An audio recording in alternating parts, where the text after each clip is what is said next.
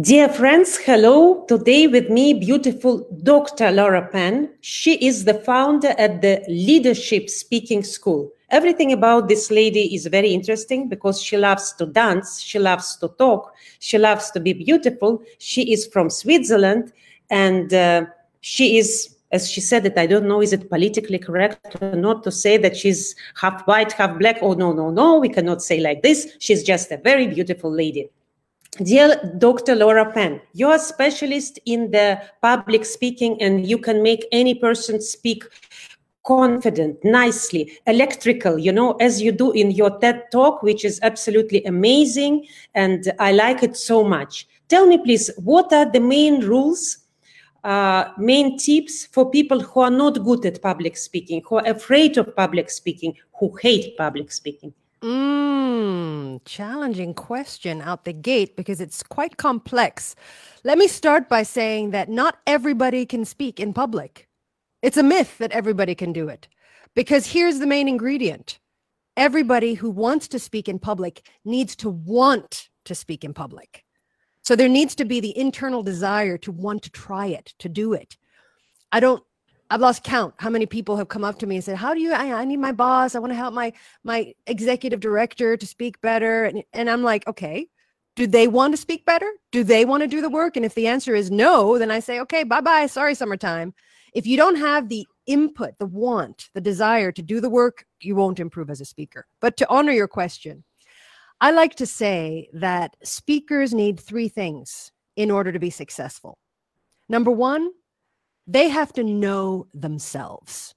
So this is about self-awareness. This is about looking at yourself from the inside out and loving what you see there. So that's number one. Number two is you have to be yourself when you're speaking. If you're anybody but yourself, the audience knows immediately and your credibility or your ethos will evaporate.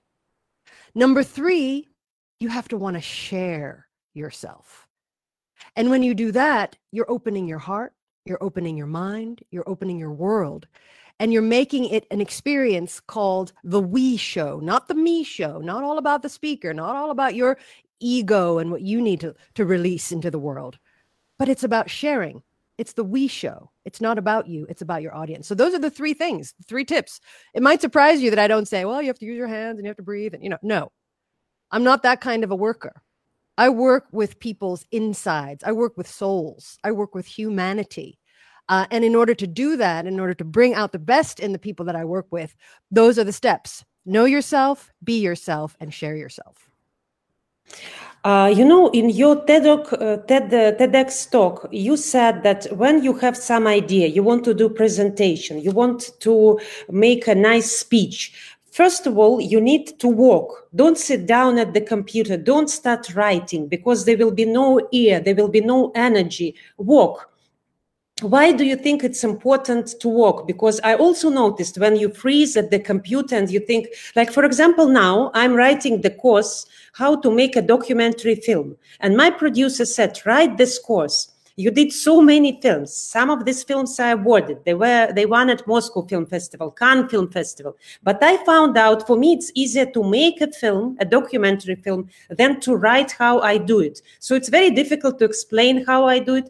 And you said, don't sit and write. Walk. When you walk, the ideas come to you. Can you explain uh, your point of view, please? Yeah, because you're activating your body brain.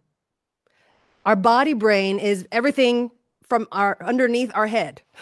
So from your neck down is your body brain. And you and I both know that most people in what we're, you know, dealing with in the pandemic and how people are working online are using the head brain, just the head brain. And literally that's all we see on the computer screen. We just see the head and the body is disconnected from this head.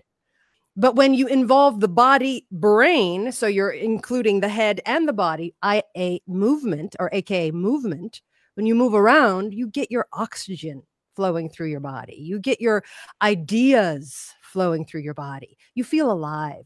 And this kinetic energy, for me personally, and for the people that I've, I've worked with all these years, this helps to free ideas. It helps you to be yourself. So you're not stuck. What I like to say is what your body does, your mind does. But so I also, Doctor Laura, Doctor Laura, I also noticed that you are speaking very differently from all other speakers and guests. We have now around, around one hundred fifty people who wrote famous books, who are famous speakers, who are very good people and good speakers. But you sit differently. As you said, there is no just the head who is talking. We can see your beautiful body. We can see that you love sport, you love dance, you love music. I can see it immediately. Of course, for me, if you pretend that I'm the audience and I am the audience, I like more the way, the style, how you look like than if I see only the head of the person. Yeah. So you think this you. is the way how we should sit, and uh, this is the way that you designed is the best way? I do a lot of work with leaders and change makers from big organizations that we know. And here's here's the big secret, that humans are sensual creatures. We are designed as sensual machines. We use our five senses of sight, sound, smell, touch, and taste. And if you think about the online environment, we can't use touch, we can't use taste, and we can't use smell, which leaves only two of our superpower senses, sight and sound. So whatever you can do to enhance the visual aspect of the people you are speaking to online, the more they are going to be enjoying the buffet of visual experiences that you're giving them. Same with sound. I always play music in the beginning of my master classes and training sessions online to get people pumped, to get people ready, to get people feeling the vibration that I'm trying to create for them. And I use it inside the pauses and the intermiss- intermissions as well. So that's that's my recommendation. Enhance the sight and sound, and don't go numb. Don't go with dark, bad lighting. Bring color, bring accent, bring life into the visual and to the auditory, and that will bring life into your conversations online. Doctor Laura, you said also that some words should pop out like popcorn. We should make like accents, like I'm happy now, I'm I don't know what. So you mean that we shouldn't talk in monotonous way? We should make some words jump out of the sentence, or what are you meaning? Oh, I want you to think of words as little energy parcels. And your job as a speaker is to open the energy parcel and to release the meaning of the word.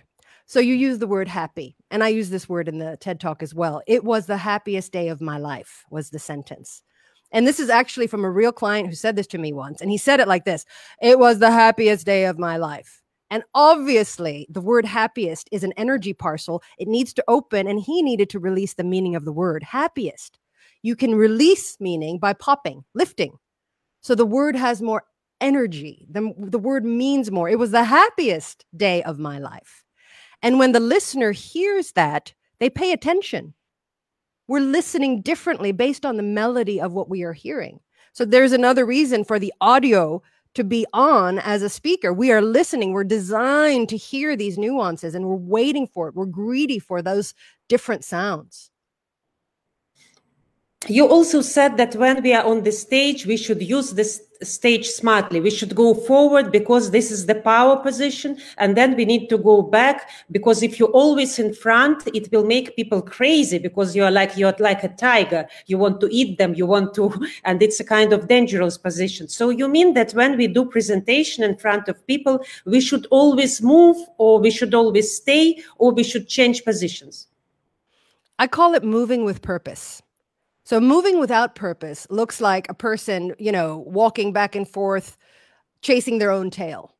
And as the audience member, you're thinking, where is this person going? And why are they going there right now? Because you're actually paying attention to the movement. And it distracts you as the audience member from listening to what they have to say. So moving with purpose is about using the nine square grid, which is a secret grid that all performing artists know. Dancers, singers, musicians, speakers. We all know that there's a grid. There are nine different spaces in front of us and around us when we are speaking. And you can use this grid system to come closer to the audience at the right times. That's moving with purpose. And these are for the talks that are the high stakes talks, the ones you're really working hard on, you know, not for the average college lecture necessarily, but it's really important as part of your understanding of the leadership speaking or public speaking toolbox, that you know that where you are in space matters. Uh, what about the rehearsals? How important is the rehearsal? How much you need to rehearsal? Do, do you should just go and speak, or do you should uh, should you stay in front of the mirror, or should you invite people to listen to you before the speech? What is your advice for that, please? Well, I love quoting Benjamin Franklin. He said, if you fail to prepare, you prepare to fail. It's that straightforward. It's clean. So I want you to know that public speaking is a performing art, like the ones that I just mentioned, dance, theater, music. And a speaker's art is the effective delivery of the spoken word. In order to be successful, that speaker has to create compelling content and perform that content in front of an audience. And when I say performance, I'm not talking about a Shakespearean-esque, larger-than-life, be somebody else experience. That's what I'm talking about. Be yourself, know yourself, you know, and and and share yourself. That's where that performance comes in. But what you need to do in order for the audience to really get what you're saying is you need to rehearse. And you need to remember, you know, in this, this world where this is a performing art, what dancer, what musician wouldn't rehearse? What performer would not prepare? My son's playing the piano now. My daughter's a figure skater. You know, my children are performers, and they, I watch them perform. I watch them rehearse. You do the same thing over and over and over and over again until it lives in your body. And you know that it lives in your body where you don't have to make any effort to take it out. Like, so if you're rehearsing your text, one day you'll be saying the text and it's just going to flow out of your mouth. Just like when you're learning a language and one day you're speaking and suddenly the language is coming out without you working so hard. That means you've rehearsed enough. So this is for your high stakes talks. This is for the talks that matter, that, you know, where people Google you. This is the talk that shows up. This is the kind of rehearsal you need to be doing, putting it in your body and making it effortlessly come out. Uh, Doctor Laura, you said that you need to be, the last point you were mentioned is hanging, hanging out like in your room, that uh, the words should be hanging in you, that you should be hanging with the words, that you should be living with the words, that you should put heart in your word. I don't know what's that. So uh, how to make that happen? My question. How to make that happen is you warm your body up. Coming from a dance background, loving dance like it's oxygen, I move my body. Before this interview, I was warming up for thirty minutes to loosen my instrument, to get myself ready to show up as the best version of myself. That's how you look like you're hanging out in your living room, by being relaxed. So you can't come off the street, you know, after having your commute to wherever you're going, show up on stage and then perform, just like a figure skater has to warm up, just like a musician has to warm up. People who know their craft, professional speakers, will warm up. Amateur speakers will not. And that's a very big mistake. You can look like you're showing up in your living room with your favorite people if your body is released and warm. So you need to do that work. So as I understood, there are many tips and you should take it seriously as a b- ballet, you know, and uh, as a performer, and you should take this art seriously, not just think that you will come and talk something without being prepared, because it's not the best version of you. So, and my last question to you, you are from Switzerland, but you're also American, and that is, of course, very different cultures and very different roles and very different behavior. Are you using this cultural uh, differences in your speeches? All the time. And to correct you, I live in Switzerland, but I'm from Sweden and America. So I'm not Swiss, but same idea. Absolutely. My multiculturalism, my multi-ethnic thing, you use your life. Your life is your canvas. And as a speaker, that's why I keep going back to what I said in the beginning of our conversation. You know, the three things you need in order for effective speaking is to know yourself. Who are you? Well, I know who I am and I'm going to share it. To be yourself. I'm comfortable with who I am. I want to share this with the world. And to share yourself. So yes, the more you can tap into the juicy richness of your being and share who you are from a heart space, share what you love from a heart space, then those messages, if they come from this place instead of this place, when they come from the heart, you will touch the hearts and minds of your audience. That's how that works. You ride the wave of emotional connection that you have to yourself and to your topic into the world of your audience. And that's how the message lives. Who is the best speaker, Doctor Laura, for you? Whom you love very much, whom you want to, to be like, or whom you like to listen to? Maya Angelou, the African-American poet. She is my guru. I want to be like her when I grow up. I want to talk like her with her soul. I want to read words like her. I mean, she's she's everything. She's she's she's everything I want to be. Do you want to be like uh, Michelle Obama or Barack Obama? Is it an example for you? Or like Hillary Clinton? No, no. And, and in fact, this, this question makes me uncomfortable because I don't want to be like anybody else. I want to be myself. Why do I want to be like somebody else? I'm not going to imitate somebody. I'm going to find what I what I am. And I'm going to show that truth. And I'm going to live that truth. And let me tell you, you can feel when something is going well. You can feel, your body tells you, this is where self-awareness is everything. When you have those endorphins and serotonin and dopamine and you're speaking in front of an audience and you're vibing with them, it's working. And when that happens is when you're yourself. When that happens is when you release yourself into the audience and there are no breaks. That's Doctor Laura, for me, your speech sounds like a beautiful dance, like a poem. You know, like we have in Russia, very famous uh, poet Pushkin, who is famous all around the world. And for me, the way how you use your body, how you use your uh, sounds, how you use your, your beauty, this is uh, amazing, because I can see that you are very comfortable who you are and uh, you put it in your speech. And uh, really, it's very interesting. It's like it's like the things that we already heard, but you do it completely different from other speakers. And this is Thank your particularity. You I, I like very much being with you. Thank you for your great advices. Stay young, stay beautiful, and best luck for your family who are all performing artists like you are. Thank you. Thank you for the privilege of being on your show. It's a really great thing that you're doing, and I feel very honored to be a part of it. Thank you so much, dear Doctor Laura. All the best.